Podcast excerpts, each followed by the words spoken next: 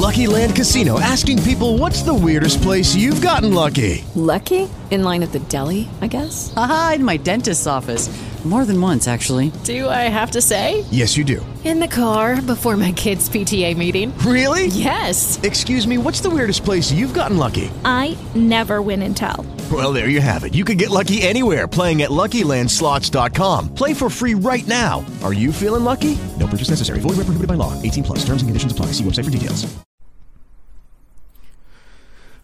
Hello to anyone listening.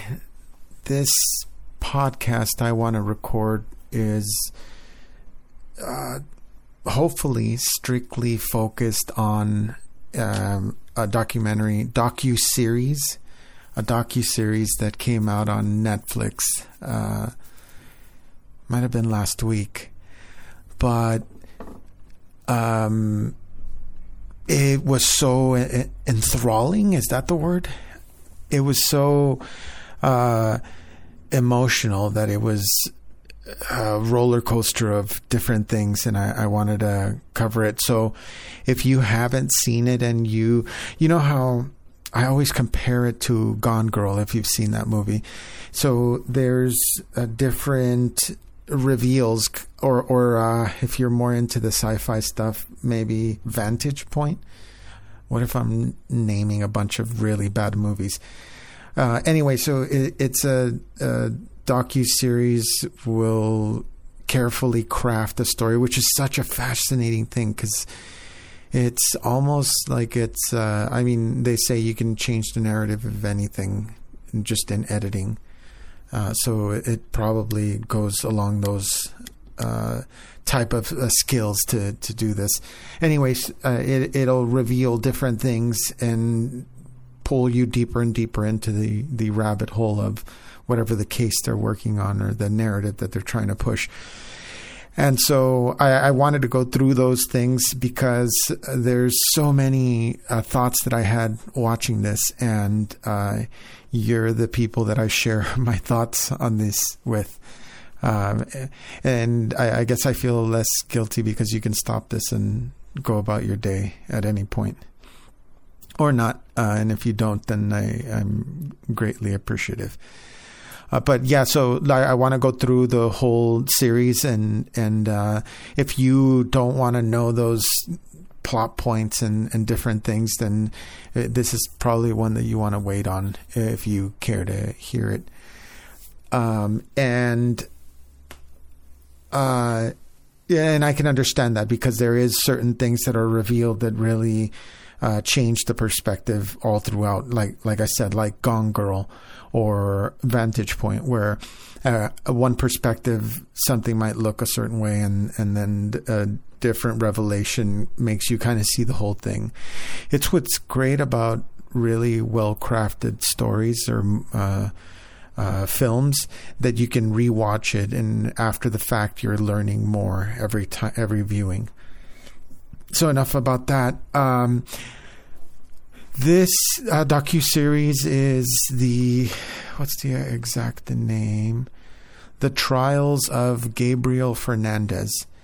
Um, I'm assuming that this is probably been promoted online somewhere or you've heard of this before and it, it's about a case of a little boy that was the the even the the trailer feels very because uh, when I first started watching it, it wasn't like I searched this out. It was more like we have a little bit of time to kill. Let's watch something, and then this trailer happened. You know how it's it, Netflix has this really annoying thing now that it, when you lay your cursor on anything, it immediately starts playing a trailer for it.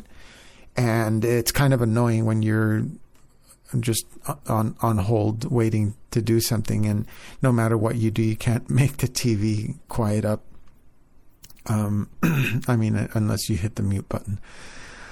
But who does that um okay so the trials of Gabriel Fernandez uh I thought it might say the day that it was released but no.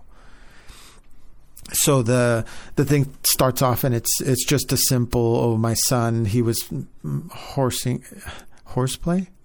He was uh, wrestling his brother and now he's unconscious but they uh, look at the at the boy and they notice that he has like uh, really bad scarring and evidence of abuse for a long period of time and then they start to investigate, especially since obviously he didn't make it. Uh, this trial is all on uh, the murder of this little boy. And so the first episode is some of the hardest television. Can you still say that? The hardest documentary to watch. And uh, I don't have children yet, but I obviously, I, I mean, I've talked about suffering the loss of my little brother. Uh, he was um, uh, 14 years.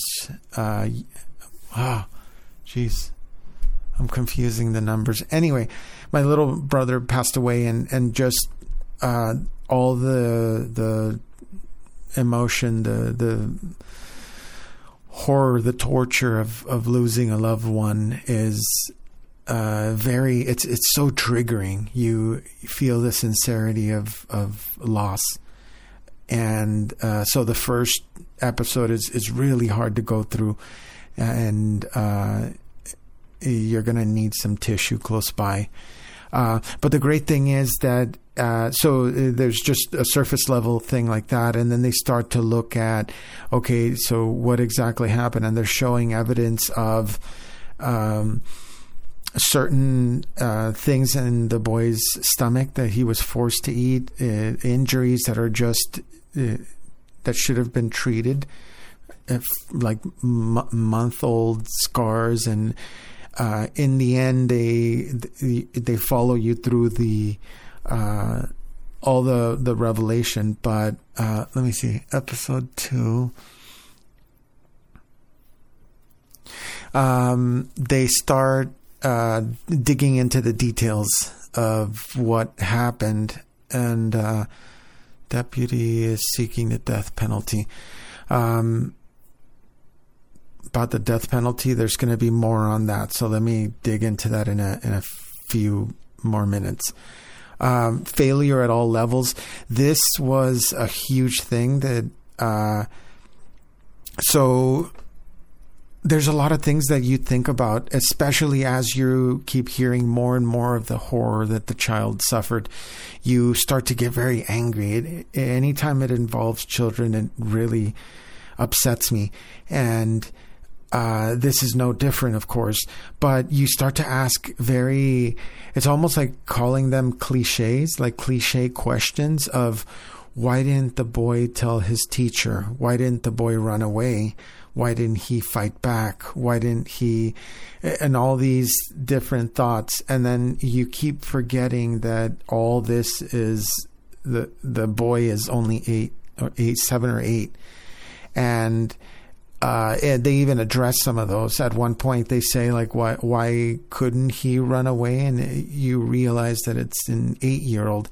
And if you've been around uh, a growing mind, there's a very uh, emotionally dependent time in a child. I, I, saw this in my little brother, and I maybe it's just a observation that I'm linking to something else. But anyway, um, children have this this innocence and just uh, adoration and just this love, unconditional love towards their caregivers, their parents, in a way where uh, they will try whatever they can in their mind to justify what's happening to them.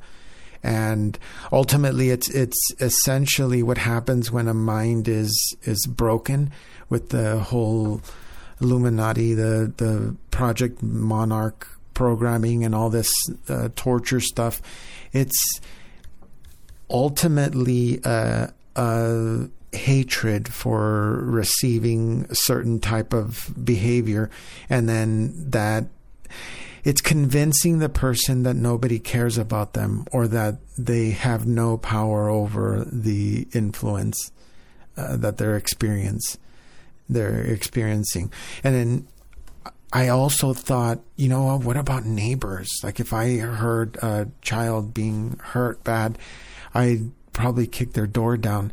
And you say that, but when you see this guy Isauro, what's the do they have the names here? The uh, stepfather Isauro oh, Isauro. I, I don't know his last name. I don't know if it's on here. But anyway, the stepfather, you see the guy and not only does he never show emotion when he's in the courthouse, but he, the, there's this anger that you see in him. And I, I, really wonder what his past is like because this is what's so fascinating about the documentary that it, it rides you through this roller coaster of who should I blame and then the obvious people uh, some of them surface like the caseworkers, which it, it's such a controversial debate. Uh, okay, before I jump into that one, uh, that the, there is different places where you realize you say like oh what about the teacher the teacher should have said something and then you see that she did attempt a couple of times even though she knew that the child would get it worse she still made phone calls to try to better the situation. And uh, even a security guard that saw the boy, he, you think to yourself, like, wait, why wouldn't the guard just grab the little boy, tell the man to step back and cuff him if possible, call the sheriffs immediately? And it, there's a certain, uh, there's a certain step that we, uh, after the fact, we, uh, how would you say, there's an ideology that we have of how we should behave when we're faced with certain things like that. And not to say that we're not as brave as our mind tells us, but there's a certain perspective that we're not seeing when we're not the the people suffering through that stuff. Uh, and so I wonder, like for example, if there was a lot of screaming and then uh, let's say uh, you as as a listener now imagine yourself yelling out hey what's going on in there? or something along the lines of what is there a problem? Should i call the cops? And then getting a, a response where you're in danger. You know that the person is going to aggress towards you. It's it's not an easy thing. And if you have children or people that that care about you, then it's not like you can go all heroic comic book character like. Um, but okay, so the caseworkers, they were sent out at separate times, and while I, I think that it was very crucial because the, the thing that was different about this case was that they were ultimately pulled like like they were sent to court to defend not only their jobs but the responsibility that they had and how their failure could have prevented uh, or how would you say their failure might have uh, allowed this murder to take place that uh, either one of them could have did something different and and changed things, and it, so it was uh, two caseworkers with two supervisors, and it, it's tough because that's one of those things where it's funny that this is the example I have. Okay, but think of who you're talking to. This is just a a guy. I'm just a guy. When I worked at uh, a toy store, not my better days, but anyway, I'm working at a toy store, and the regional supervisor came to the area. I don't know how long I had been here by then. But anyway, we uh, a friend of mine told me about this job, and I was working there with him, and uh, got savvy with the register and all of the almost the managerial and uh, all the typical procedures. And so the uh, assistant supervisor position was offered, which there's three, I thought it was, three, maybe four assistant supervisors. There's the actual supervisor, and then the regional, which is the person that's there uh, offering the position. And uh, so it was so informal, where it was just kind of like, a, "Hey." Uh, I heard that they're gonna. Well, the assistant supervisor said, "Hey, I heard that they they might offer you the assistant supervisor position," and I thought, okay, it better be a good raise if I'm to be responsible for money because the assistant supervisor opens the store on their own and runs it while the first employee shows up. So, in other words, if there's any money missing, you're responsible. kind of a tangent, but I'll, I'll, I'll swing it back around. Okay, just hang in there. So. Uh, the regional manager asked me, like, "Hey, Robert, are you interested in being the assistant supervisor?" And uh, she said, uh, "You'd have." Uh, uh, you'd have a step up from blah blah blah, like making it sound like it's really that big a deal. And I, I knowing full well what it entailed, both in responsibilities and in, uh, like what you're responsible for and what you're going to be doing. In other words, and I think that I was told, and this is what's so funny that it was like a 10 cent or 15 cent an hour raise to get this position and then at that point i mean three strikes and you're out. You you you're short a penny or i don't remember how it worked. It's either short or above and three times no i guess if you're above it didn't matter.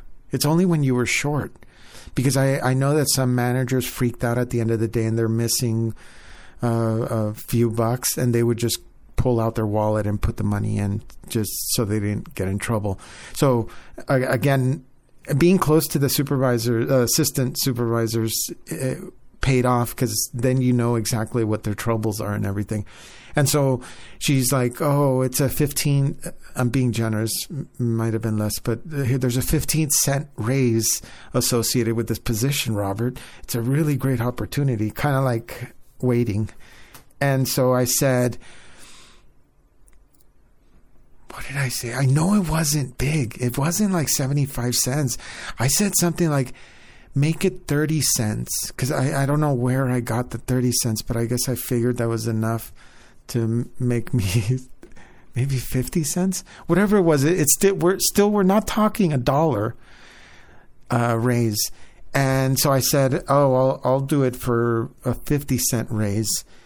No, I can't do that. She flat out just says it. And then I said, "Okay, then I'm not interested." And she was surprised like, "Wow, you're going to leave this opportunity?" But it's like I'd rather just be a clerk. I'd rather just stock and clean and and do my regular duties. And you know, even in my union there's a a technique that I don't honestly know if it works anymore, but some old timers that are just frankly tired and they're just waiting it out till their retirement time comes up, they uh, they will just become essentially helpers. So they're not responsible for the job. They just do what they're told or what they know how to do. And that's all it is. It's just a nine to five for them at that point. Um, but so anyway, the the social workers, the supervisors, it's kind of like a shock that oh wait, the supervisor's in charge. And granted, I, I understand. I, I think they say on there he has what is it like thirty workers under him, and he's trying to manage a bunch of different. Uh, I think it was like three hundred cases. See, if I would have podcasted this during the week, I'd have these numbers spot on. Um, but I, I, I uh, when I saw the documentary, it was so impactful. But I just haven't had time during the week. Uh, so th- this is what you get me guessing numbers. But anyway, it was something like 300 cases, and they're uh, struggling. So you, you can understand things falling through the cracks. I also know that there is uh, somebody coming to your door and you saying, you know what, no, I don't want you to come in my home. My son is staying at his uncle's house, but he's fine. That was a false call of what they said. And then uh, I'm sure that, just to put it this way, when I had, I don't know, any of the nonsense over the phone conversation things, uh, except for the like the customer service ones. But whenever I had like, oh, hey, don't forget to call this person back because they need a f- such and such fax from this person, and they need to mail it out to the East Coast, and that kind of stuff. It, it's it's so much work, and it, it's exhausting. It's the type of work that brings you tired at the end of the day, and just as tired as as physical work, but. Uh, I guess every step of the way in the documentary, you're just hoping that somebody did something a little bit different. Because even the security guard, and it's interesting because I I know that guy, not the guy personally, but I know the security guard that was just such a nice guy. I, I, actually, in some of the buildings that I go to, I can tell the type of guard that he's really chill, really laid back, but really alert. Won't hesitate to take charge if, if needed. But they're just the sweetest guy and they're not afraid. Like you might see them out there just sweeping. And it's like it's not even their job description to to do maintenance at all, but they don't have anything to do and they know that there's no customers during that time, so why not? and they those guys that are just willing to just do an extra little step and so he sees uh, Ga- Gabriel and he uh, kind of points out to the workers, hey, look, it looks like we have a case of abuse here. And uh, he's told, hey, we're about to close. They don't want us to get involved. And he's like, well, why don't you just call it in then? No, they told me not to. Well, why don't you? Ah, that's a violation of blah, blah, blah. And then he still goes out of his way risking getting in trouble. Probably sounds like I keep getting choked up, but my throat keeps drying up. Um, I need more practice talking. So, uh, um, there's this re- revelation in the whole documentary that okay, I I live in LA County. I've worked in downtown. I I mean I I can I wonder if they did like an art piece, you know, the they do like the the city skyline, skylight, sky, skyline. What is it called? Anyway, they do the silhouette of the city, and I, I have a feeling that I could tell it apart if I saw uh, a LA one. I mean, I'm fairly familiar with the architecture, and uh, uh, often if there's a movie based in that area, I'll know uh, I've either been in the building and worked or uh, been on another rooftop that's that's in the background or something. But anyway, I noticed that the documentary has a very elegant way of, especially in the intro and in even the way that it's shot, to make LA look like this amazing metropolis that has beautiful architecture and just well maintained modern buildings. And it's not like that at all. Towards the end, uh, maybe it's like episode five or six, the final two, they're showing a little more of the gritty areas of LA. But if you ever come out to LA, go to the area where look up Skid Row uh, that'll give you a, a, little hint of what you're looking up. You drive up. Uh, what is that? Ala, Alam, not Alam, Alameda. Yeah, I think it's Alameda. Around where the little Tokyo area is, and it looks like the apocalypse. It looks like like a dystopia where people are just living on the streets. It's bad and all the uh, homeless are being pushed towards these areas. And then some of them are being shipped to the valley. Strange thing. But um, again, I keep going back to that, that tour, that walk where LA is built literally over the the bones of the the people that lived here before. And there's just so much darkness. And it, it's weird because the one of the most uh, thrilling parts of the documentary, and I think it's uh, it's part four, I think. Social Sheriff's Department. Yes. The, so they need some documents, uh, uh, some sort of audit that the Sheriff Department had, and they weren't releasing the documents. He needed it for the case. The judge uh, demanded copies of this document, and the sheriffs think that they're under uh, investigation because of what happened as failure to their department. So it, it, it starts to really get almost like a cop drama. Like I, I, keep thinking of Dark Knight, but the parts where they're talking about lawyers and the mob and all these different things. And so uh, there's his his wife is essentially told, "Hey, if you really need backup, you're not going to find it in time." Meaning, we're not going to come save you if you need help uh, because your husband's investigating. And then the guy, you can tell how heroic and, and stoic this guy is. I mean, all through the documentary, you see his drive and how he is very professional and very passionate about uh, bringing the murder murderers uh, to justice. and with that brilliant seg- segue, um, so the murderers, it's actually Gabriel's uh, birth mom that ends up being uh, part of the, uh, I guess, the influencer and the abuser. And then the step boy- boyfriend, what's the mom? The mom is, uh, I always say a different name, but trial of Isauro begins. So the mother, okay, Pearl. That's what it is. So Pearl, um, the boyfriend is Sorrow, and the sad thing is that it's. Uh, I have a theory on why this type of situation is allowed to happen, and part of it is understanding Latin culture.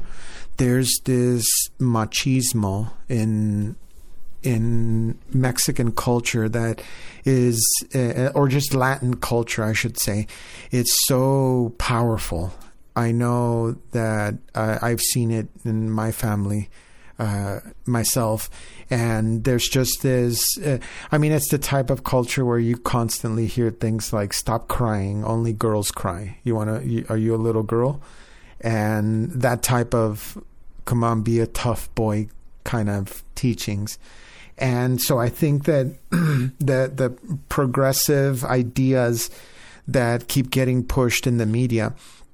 I mean, most of the cartoons, look at all the different comic books. There's either just a, a complete gender swap or there's characters that are uh, uh, of different leanings, sexual uh, leanings and sexual preferences that that really have nothing to do with the story, but they just want to say that this character is gay, and th- that drama of coming out and and uh, I guess the fight for individuality and and uh, how would you say demanding that they're acknowledged as hey i'm into this type of thing. Uh, but that kind of clashes with the old traditional thing. it's the same thing that I heard from the uh, the guy that that knows about Japanese culture. Man, I feel like I'm so vague with these different people. But anyway, this guy was with the media, uh, the uh, um, products, shipping, and import and export of products and culture. And uh, he was saying that in Japan, the reason why marijuana hasn't progressively been accepted is not so much the new generations. I mean, the new generations are cool with it, but the old generations are so stuck on their ways. If you remember, there it wasn't a lot of the conflict that the, they were still till fairly recent uh, and, and I mean in in history, they still believed that an emperor was an actual deity, and this type of uh, belief it, was. I mean, it was closed off from everything, and it, I, I, guess culturally in Japan they are very uh, set in their ways, and once they've accepted a certain belief, they're uh, they're there for a long time. Which here's a weird example that uh, in our society, there's a lot uh, of supernatural things that honestly do happen, whether you believe in them or not. There's these experiences that constantly happen. But what's changed is the belief in it because they have always been around. There, I mean, back in the day, it wouldn't be a rare thing for you to go down the street and do a seance and try to communicate with your ancestors and get some guidance over something. Uh, today, you have everything from palm reading to card reading. Uh, down the street, anywhere you're at, it, it's just a an, an evolution. But the thing is, the the spiritual forces are still there. It's just that our perspective keeps changing in, in a way where it's uh, I, I would say it's held with such uh, animosity to change an idea once it's been established. Uh, I don't want to get into the other conspiracy. Let, let's just focus on the uh, this Gabriel uh, Gabriel Iglesias Gabriel Fer- Fer- Fernandez. Gabriel Fernandez? Yeah, Fernandez. Um so okay, we covered the security, we covered so the the parents um here's the thing that was some of the hardest in, in me in my mind to kind of debate and wrap my mind around and it's the fact that I understand it. I know that uh, there was that, that shooter, the sniper, that said, crack my head open when I'm dead. Once I've been executed, get inside my head and check to see because I have these evil thoughts and there's I there must be a physical reason for it. And it turned out that he he had some sort of tumor that was stimulating a part of the brain, and it was an abnormality in his brain. Whether it was the cause or not, uh, who's to know? But he did have an abnormality. And I, that type of damage is very prevalent and I would say 100% provable that it's through abuse. It's almost that, another way of looking at it is seeing it as a spiritual force that's injecting itself into from the predator to the prey, and then the prey becomes infected. It's essentially the way vampirism is transferred. Um, yeah, let me get a drink of water. Oh man, my battery died. Ah, I forgot to switch the batteries. Um, but now I'm on it's hardwired. Um, where was I? Vampirism. Why did I mention vampires? Oh, okay. So, so there's a, a video that I always mention, and it, it was very impactful to me because uh, it kind of re-happened. And if you remember that case, it where the security guard went to the wrong floor, got in the wrong apartment. They had universal keys for some reason. Uh, walked into somebody else's apartment and shot them, thinking that somebody was in their apartment. Am I?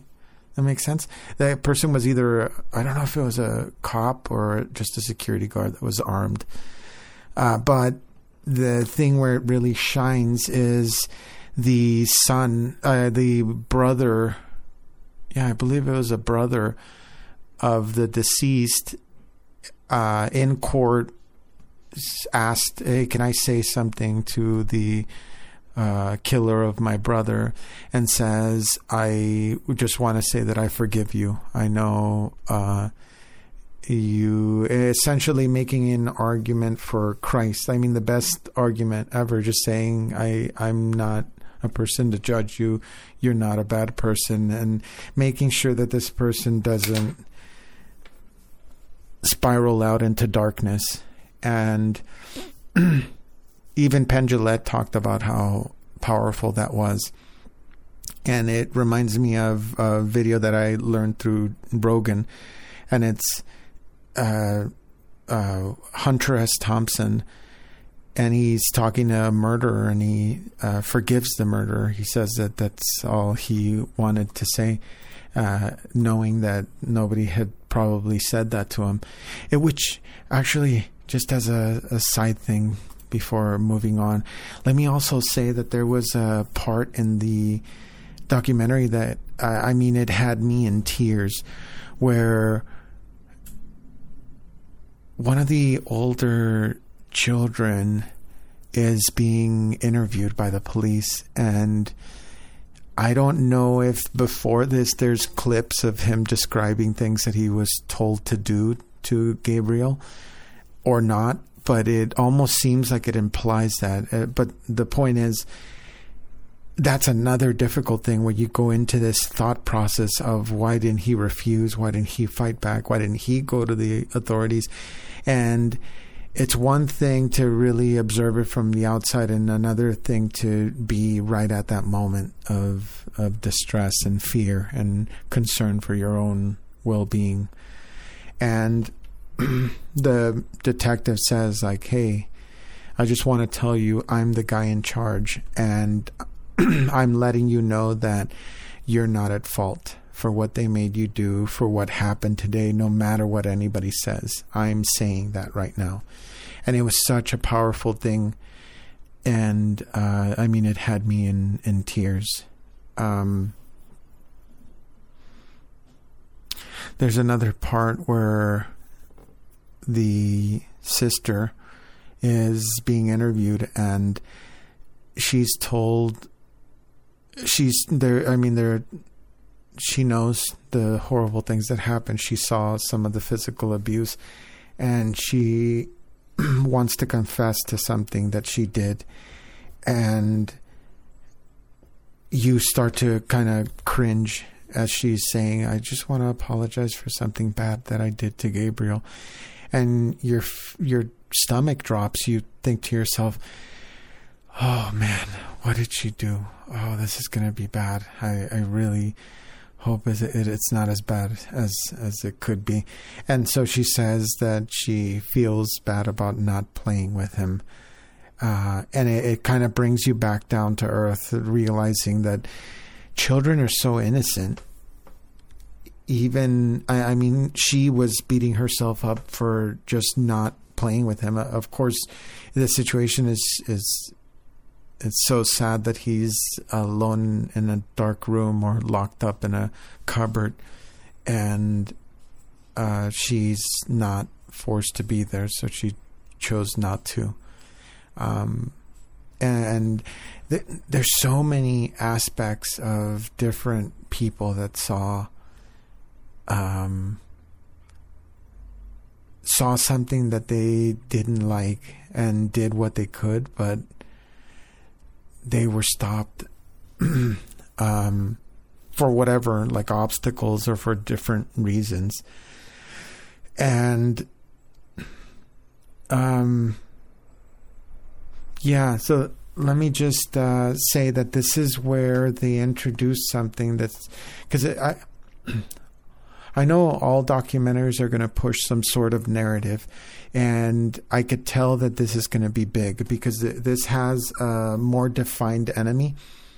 Actually, before I move on to that, what I was uh, kind of prepping to, to lob at you was that when they go into Pearl's history, she suffered abuse as well. And it's one of those things that you often hear about with murderers or with sociopaths that they suffered something and it, it's some of the worst experiences in life, I, I would assume, would be to experience something that you know is wrong and not being able to do anything about it, or something that's unwelcomed. And those type of situations do so much damage that it, it shatters you on the inside and it, it creates a fragment of you, uh, part of you that's locked into that cycle of, of fear and weakness. Um, and then that brings about a bunch of bad things um, along with it. And so that that type of uh, hatred, I mean, when it's not addressed and it's just festering deeper and deeper, then it starts to become hatred, and it it, it self. How would you say it, it makes you self hate, and then it ultimately makes you hate uh, a deity, depending on believing or not. Uh, and that's that's when you're completely detached, and it's uh, that's the dark part of society. Remember, I've mentioned that I really wonder if it's not uh, humanity just severing the bad parts out. You know the the phoenix imagery where uh, the phoenix is born of the ashes, but the bad stuff dies out and it gets reborn anew. Um, so growth and um, shedding of unnecessary parts. uh, and so yeah, so Olive uh, suffered uh, abuse, and it's interesting too that because in the documentary the specialist, the guys that gave for all the uh, testing and uh, evaluation, realized and explains it in the documentary in such a way. He essentially just says that her intellect is not up to par. In other words, she's dumb. But he says it in such a scientific way that it's kind of funny. But it, knowing what he's saying, you're just kind of like, yeah, yeah, yeah, yeah. I, I know what you're you're doing. I uh, she's dumb. We get it. And uh, d- dumbness doesn't necessarily mean that she could be capable of that, but I think it's the uh, disconnect from uh, the more reptilian you become is the danger part, where you you're starting to turn to the other kingdom uh, when you believe that any person doesn't deserve love. That's when it starts to get into the dark side. And uh, I don't know about Isauro, but it, it, seems like Pearl did suffer that type of lifestyle. And um, at one point, it made me kind of remember about the uh, crack epidemic in uh, what is it, South Central, and all all the impoverished areas where it was essentially a drug targeting African American families, and so before the data stuff, that's one thing that on it might have been like episode three or episode four, where at the beginning they show a uh, CPS call, a Child Protective Agency uh, investigation that was false. And so it was something like, oh, yeah, they, they mentioned that you were arguing and your child was there and the child was endangered blah blah blah they had bruising and so she's like oh this is actually an ex she's been making a lot of false claims and blah blah blah. And so the worker says okay well i i need to see the child. And you see him her investigate the child. Realizing the whole time look if this took place with gabriel it wouldn't have uh, escalated as much as it did. Um and it uh, yeah I, I mean okay moving on. The um thing is that if you allow a system where you can make anonymous claims, then I, I, mean that's the only way that it would work. Because if not, then you'd need to face your accuser, and it, that makes it uh, dangerous for the person. But that that also allows a lot of lies, a lot of false claims to be submitted. And if what they showed in that in that little skit at the beginning of the episode is true, then they can just target anybody that has a child, which granted, I, I really do think that when you do have a child, you should baby proof your home. You should cover the outlets, make sure the cabinets aren't able to be opened. Pills are all in, in their proper containers and uh, away. A lot of those those little safety things, and but I also know, I, I mean, I, I used to listen to Alex Jones. I know all those claims where there's like a cable guy and the person has a couple of guns, owns weapons, and then they call it in as suspicious and then they have an investigation because of it. And stuff like that really makes you worried about having a free open door just because somebody said something about your child. Uh, so I. I know that this documentary points out the failures of the system, but at the same time, I have heard podcasts where I know one that came out, I believe it was on School Sucks, and it was about the CPS when they're targeting your child, you need to be very careful. You want to never ever admit that you tried any drugs at all, uh, and there's certain things that you never want to do. You never want to have your child interviewed without you present. And a lot of things can happen where, and have happened where the parents end up losing their children and they're not bad people. Uh, this isn't obviously the case, but there is also a thing where I still think that if you're not doing anything wrong, it should still be your right to deny access to anyone that comes to your door. Unless there's a warrant that's signed by a judge, you should turn everybody away and not welcome anybody, especially with a badge, into your home. You're you, you could be in, in danger in many different respects. Um, and so that that kind of perked my ears up, and I started thinking like, ah, this is what they're trying to push. But it wasn't. It kept going, and so they start talking about okay, in the system, what we can also do is figure out.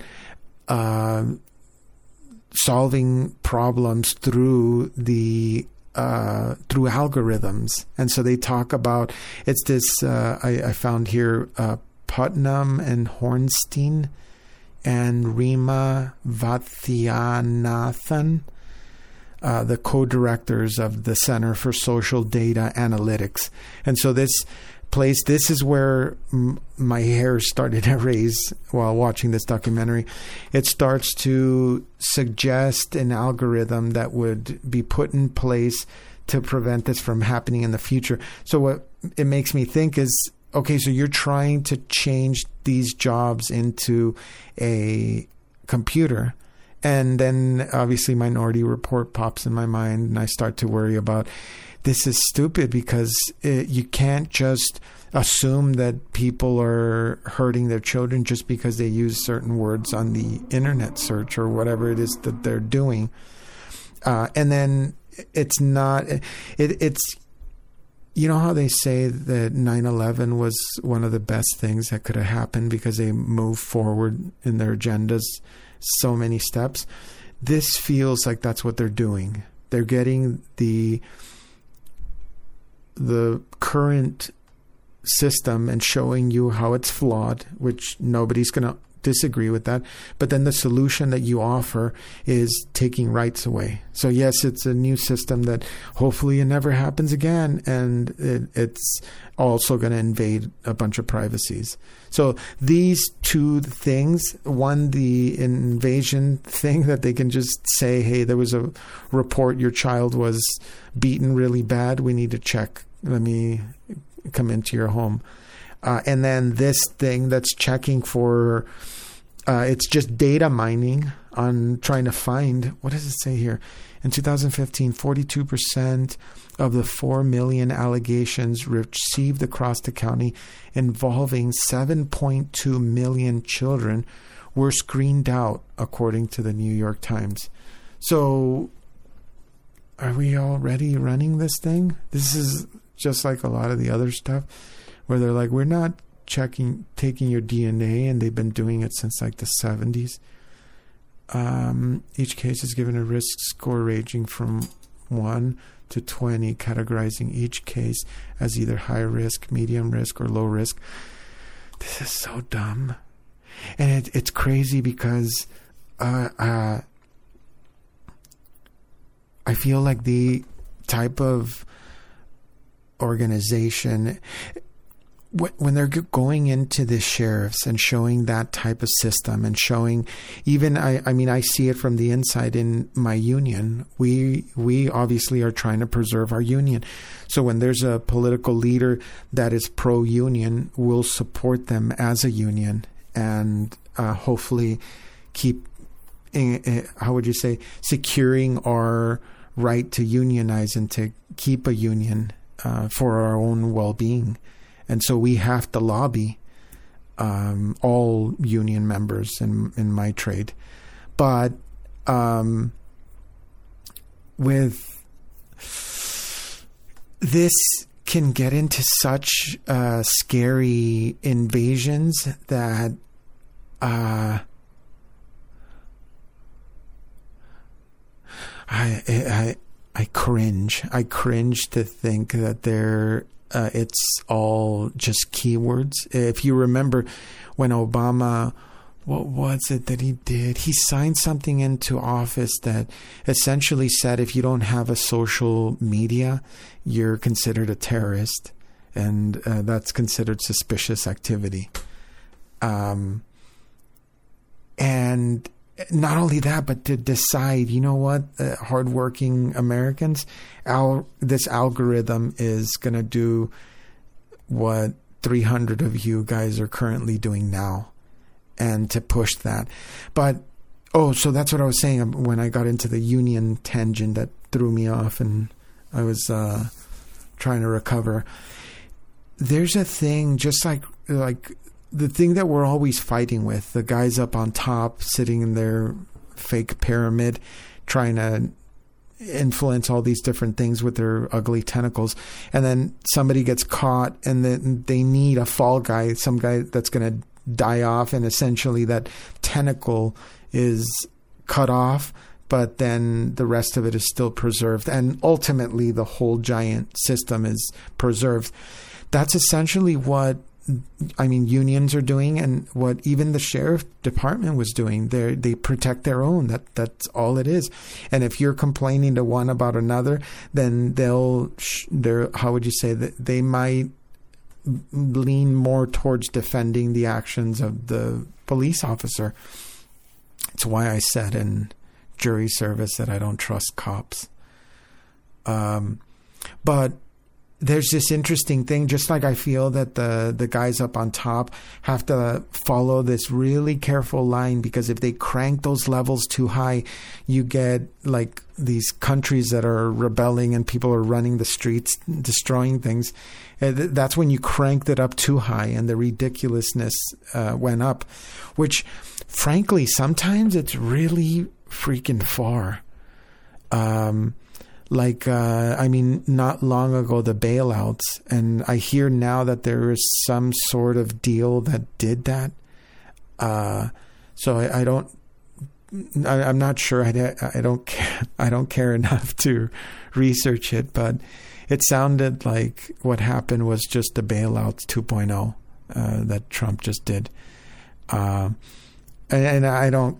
Uh, I don't know. I don't care. I don't care. That's that's all nonsense but um, it really surprises you when they can do something, and uh, sometimes it's uh, like a, a, huge event like 9/11, and other times it's something small that just gets waved by and forced down our throats, like uh, healthcare stuff. And then the system gets worse, and they're like, "Oh no, it wasn't because of our new system. It was because of whatever." Uh, okay, so what what else? What went after? Okay, so uh, the series again spoilers at the end they both go to jail.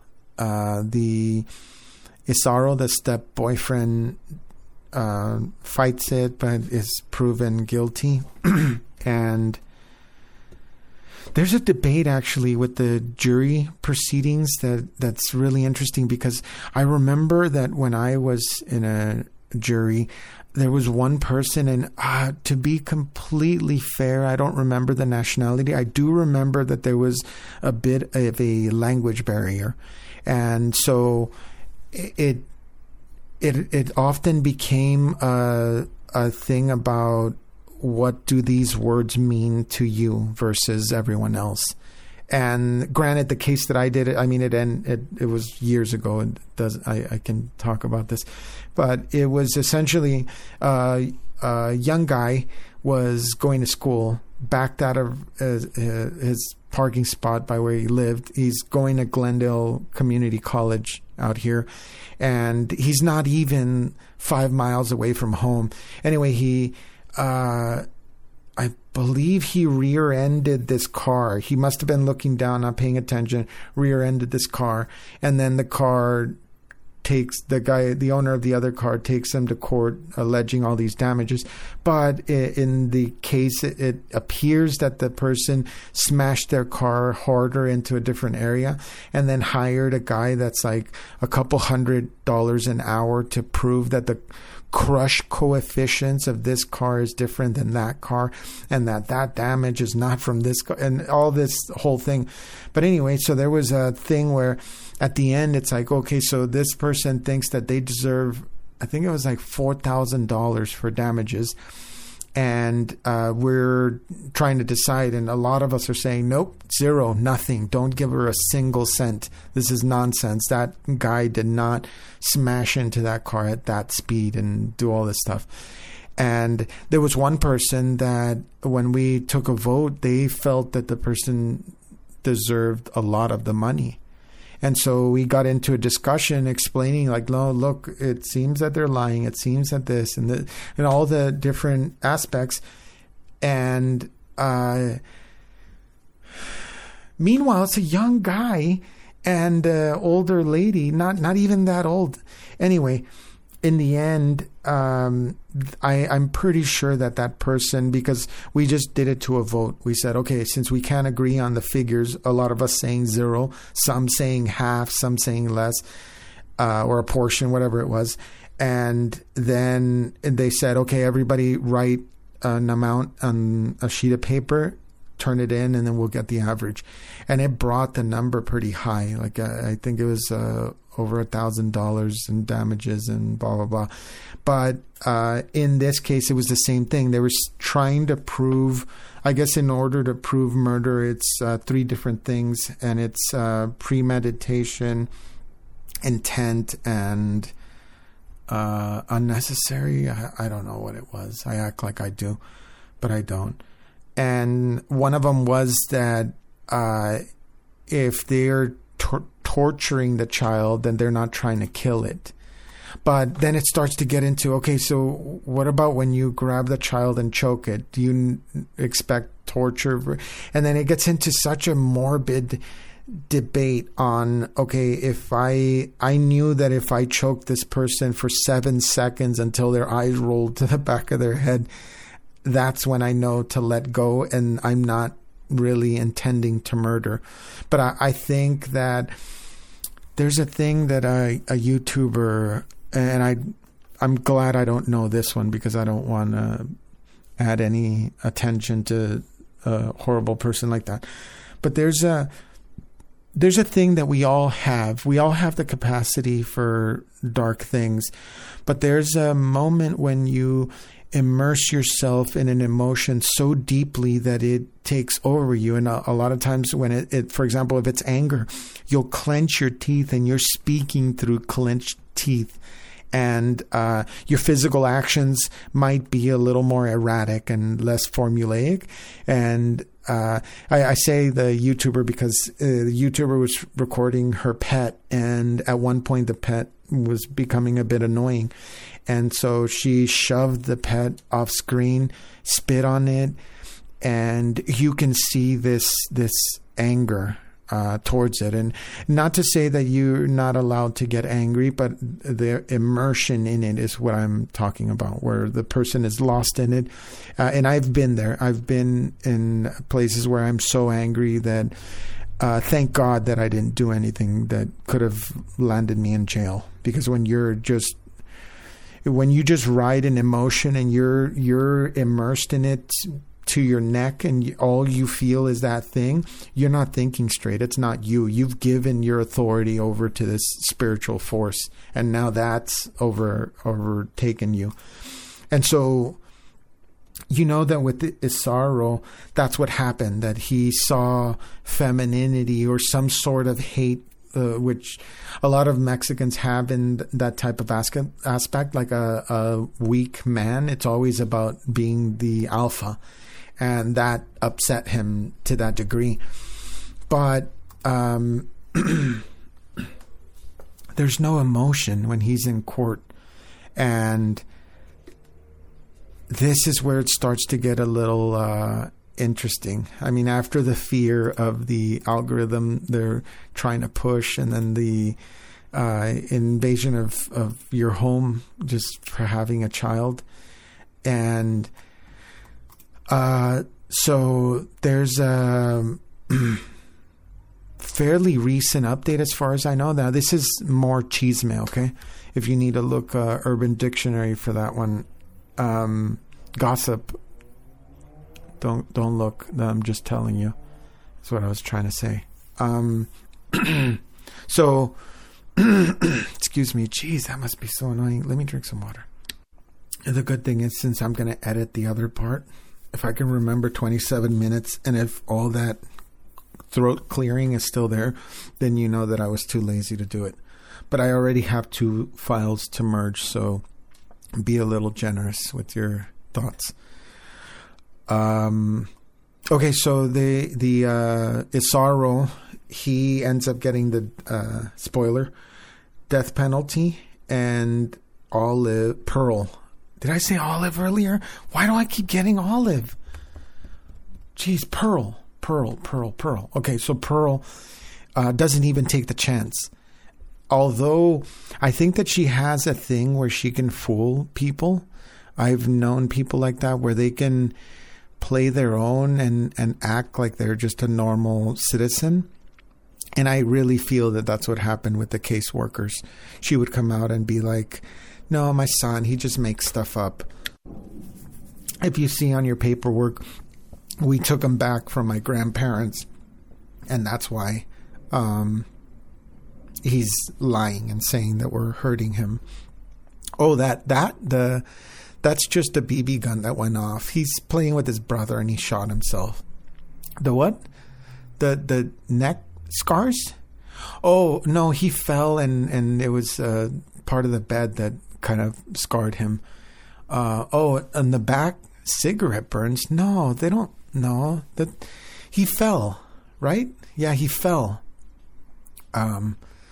Anyway, that that's dark, dark stuff. Um. And so Pearl didn't even uh, plea a case. Like she just, uh, what do you say? She plead guilty and avoided the death penalty, and so she's in jail.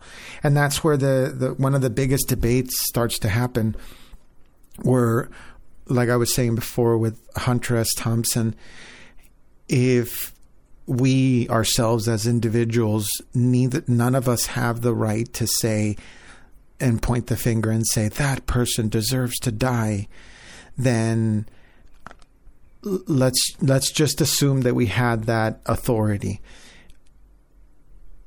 with the the forgiveness of Christ and and His sacrifice, and why I brought in the uh, police officer that shot that person, and uh, the forgiveness of his brother.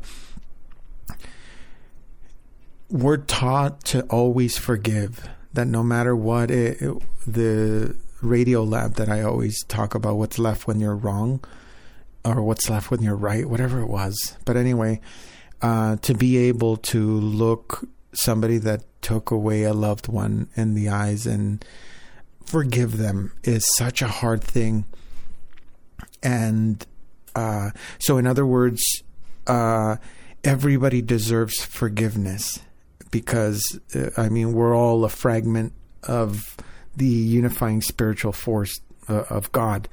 And so we all have the capacity to be corrupted and turn evil, but we are also all all saved if we uh, accept Him and, and live like Him. But it's such a difficult thing when you see such lack of humanity, when you see what the boy went through. It, multiple times during the show, I felt like I could myself, bare hands, do whatever I could to strangle this man to death.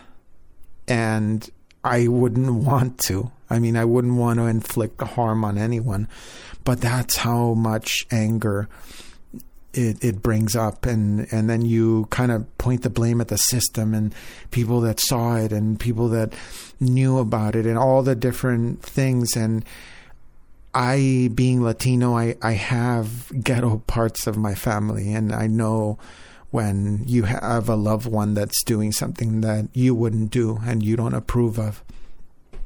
But them being relatives and that type of thing is is very difficult to see and to understand that his grandparents might not have had much power to do anything. Um, but so not uh, not even two weeks ago, it said that. Um, whoa. Okay, so horror abuse. This isn't the. So the father during the documentary, you learn that Gabriel's actual father, uh, Arnold Contreras, uh, was incarcerated during the time that all this was happening. So you assume that him and Isauro would have fought if he found out about this, or at the very least after uh, the death of Gabriel. But uh, he's a part of the whole thing. He's sitting in the court case and he hugs the lawyer when he realizes that they're they're going to be put to justice. But he's said to have been arrested again, and it's alleged that he's uh, going to be trying to figure a way to be under the same roof as Isauro so that he can get true street justice. And I, I, I have mixed feelings with that as well, just as much as the whole death penalty thing.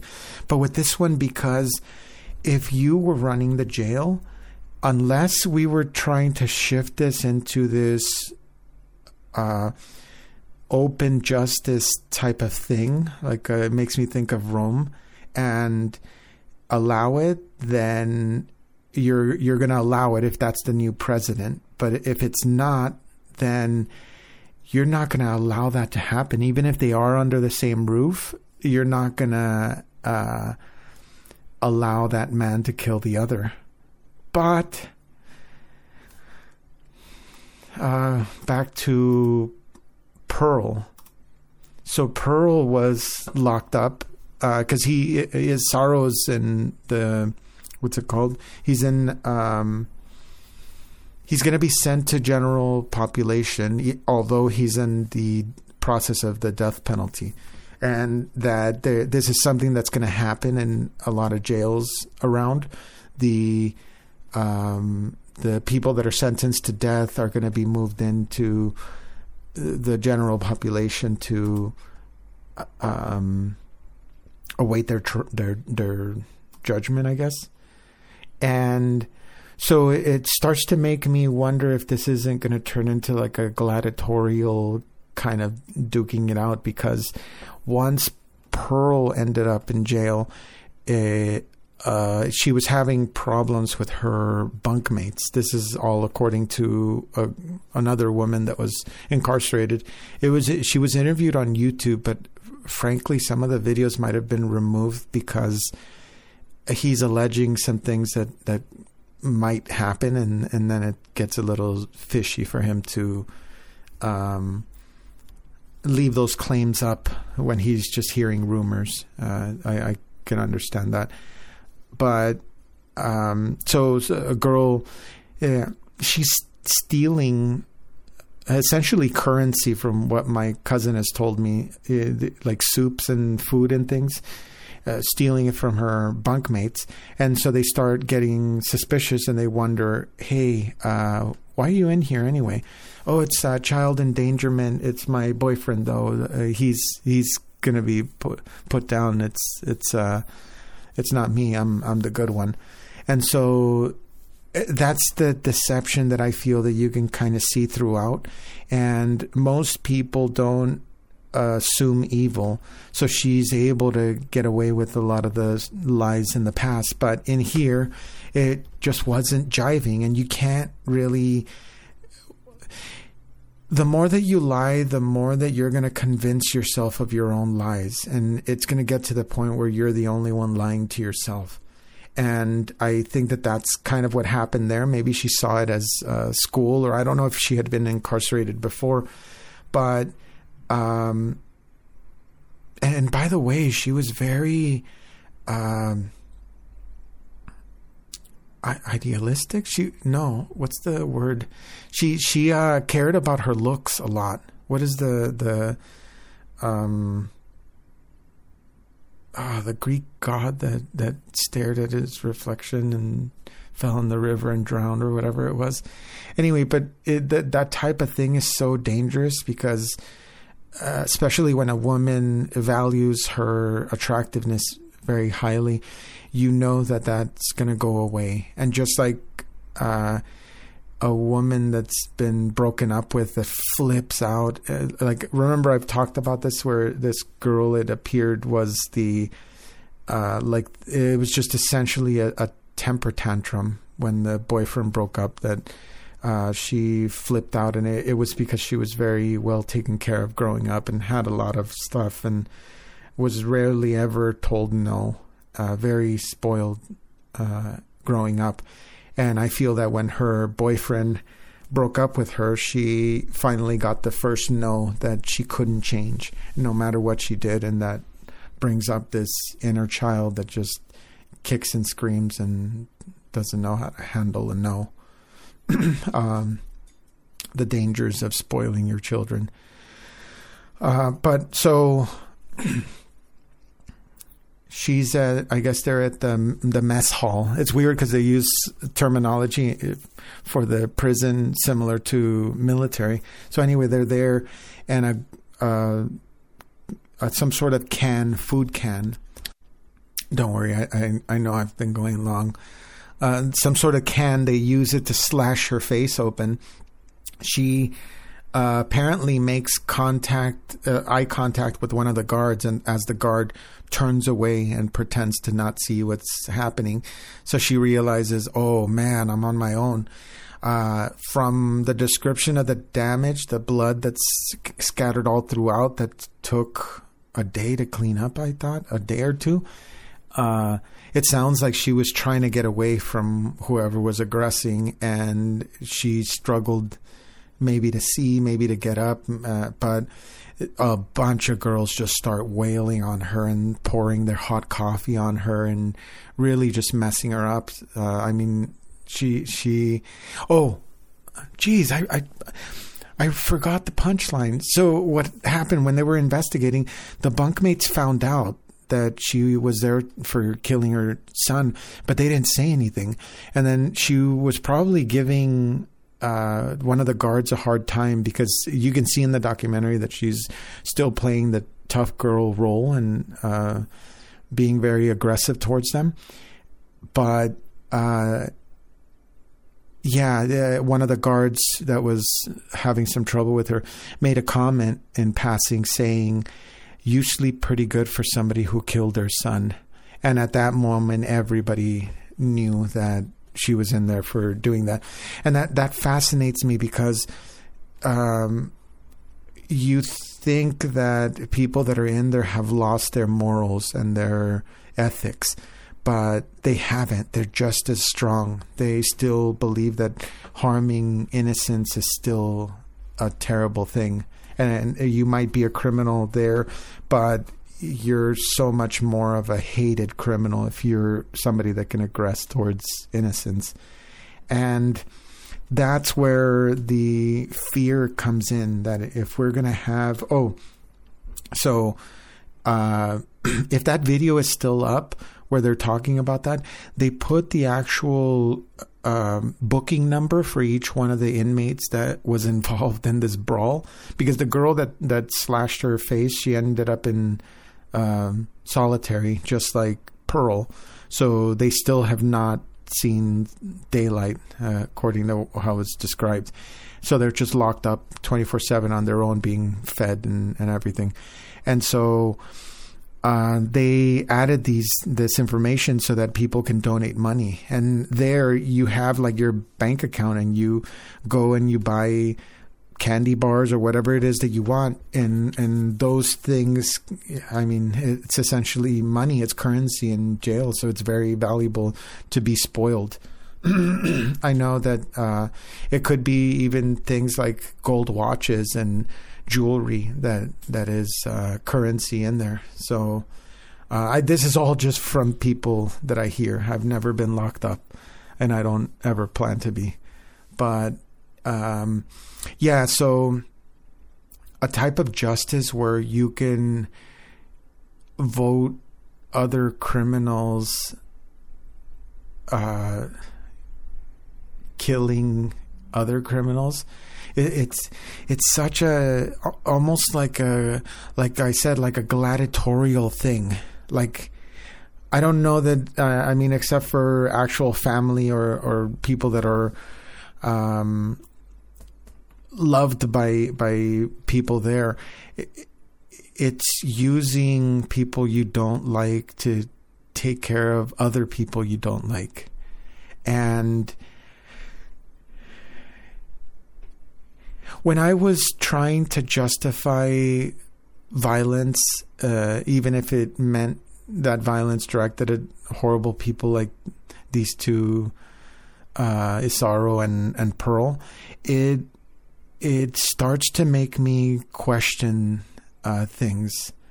And I'm not saying that they don't deserve it, but any type of of um, joy to something terrible like that is so um, how would you say concerning to me. And uh, not only to me but to anyone. If if somebody were to go through that roller coaster it, what does it essentially feel like if like the documentary comes out and then people can actually encourage that person to be murdered in prison. Uh, for example, if Isauro does end up getting killed in prison, then where where is it that we're uh, how would you say we're jumping over so many uh, societal structures, so many things that we've decided on and again, I, I don't think that they don't deserve it, but these are the type of things that, like with 9/11 and all the, the all the stuff that has been changing. It's hey, this guy lit his shoe on fire. Now let's let's make everybody take their shoes off. That's the part that I'm really concerned about, and uh, especially with if you here, I'll, I'll scare you a little before I end this. Now that we have a deep fake system, a whole genre of, of technology that can recreate somebody and make them appear to be doing something they're not. It's such a dangerous thing to have any kind of system that decides one person should die. Um, uh, uh, the these people, I don't know. To be frank, I don't know if they can be fixed.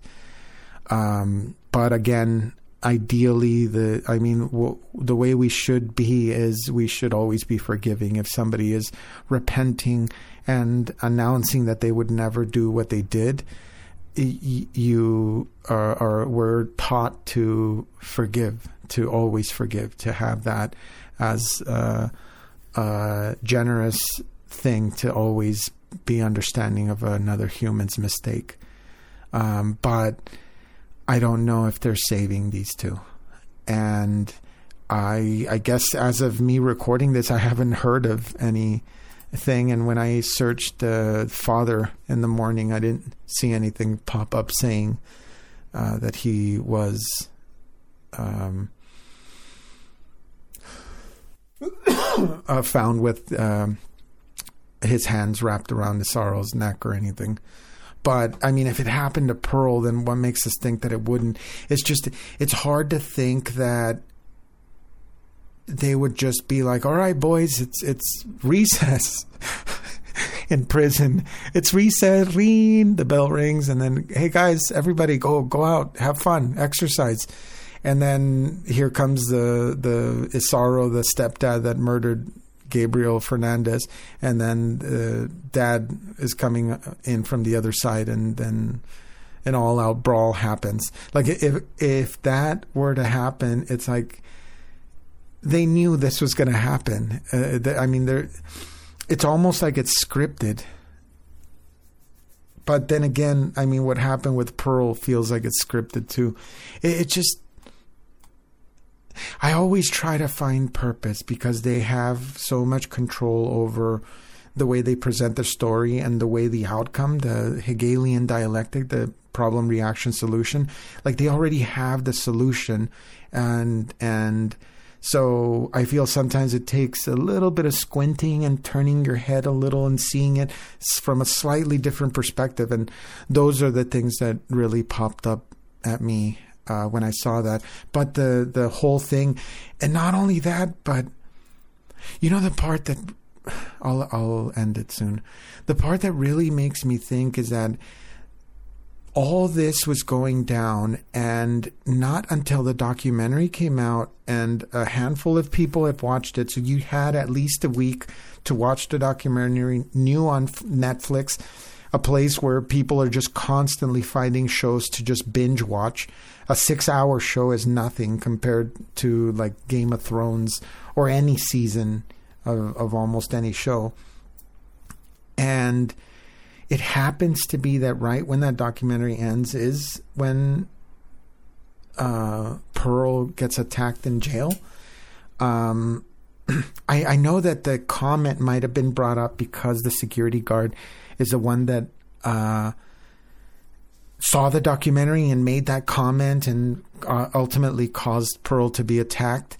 But I don't know. It, it, it again, those type of things really make uh, a, a, critical thinker kind of uh, perk their head up and, and say like, wait, out of this whole time, this is when it happened. This is kind of odd.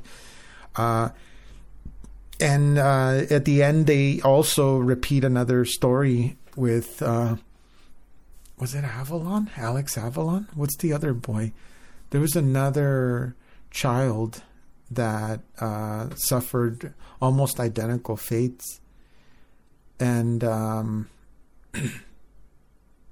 yeah, and they mention it at the end. So, uh, it's such a sad story, but it's so uh, interesting. It, it, I guess, the dystopian fictional part of this that that's the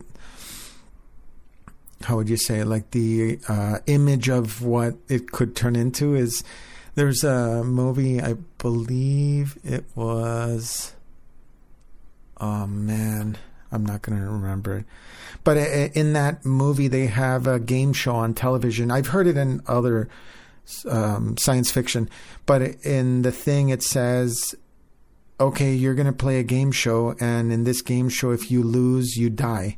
And you see her like answer a couple questions. oh, I'm sorry, you're wrong. And then she's like, okay, I'm, uh, yeah, I tried. And then they're putting a noose around her head. And it, granted, it's it's meant to be played a little funny, but it really seems like it, it's not that far of a stretch when people are ruining their reputations for doing stuff like that.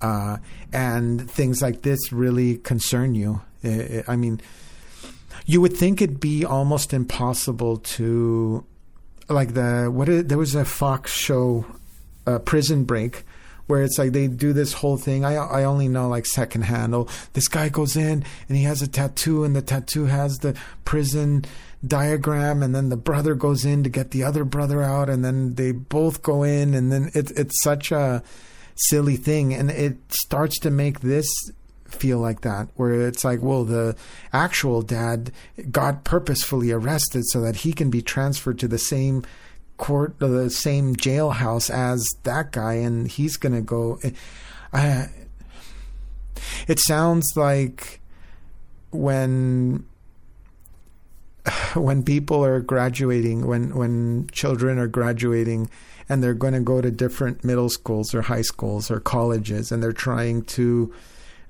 m- make it where they they end up in the same uh, school, and that's work enough. Now imagine trying to get arrested and end up in the same jail. So I call nonsense. No, no, I, I don't know. I don't know what's going to happen, but um, I guess if it's if it's worth it, I might do an update on this, uh, depending on what transpires in the next couple of weeks. And if not, I, I just do a search. Gabriel Fernandez and all the Isauro Aguirre. That was the guy. Um, Pearl Fernandez. Um, just do a quick search, and you might find some stuff. I know it was on YouTube that I found, uh, or I was introduced to the other um, guy that was he was like in jail ten years and interviewed people. Uh, so there you have it. That I just ruined the documentary for you. Um, again, I hope you watched it before because I got into some details that I might make you look at it differently.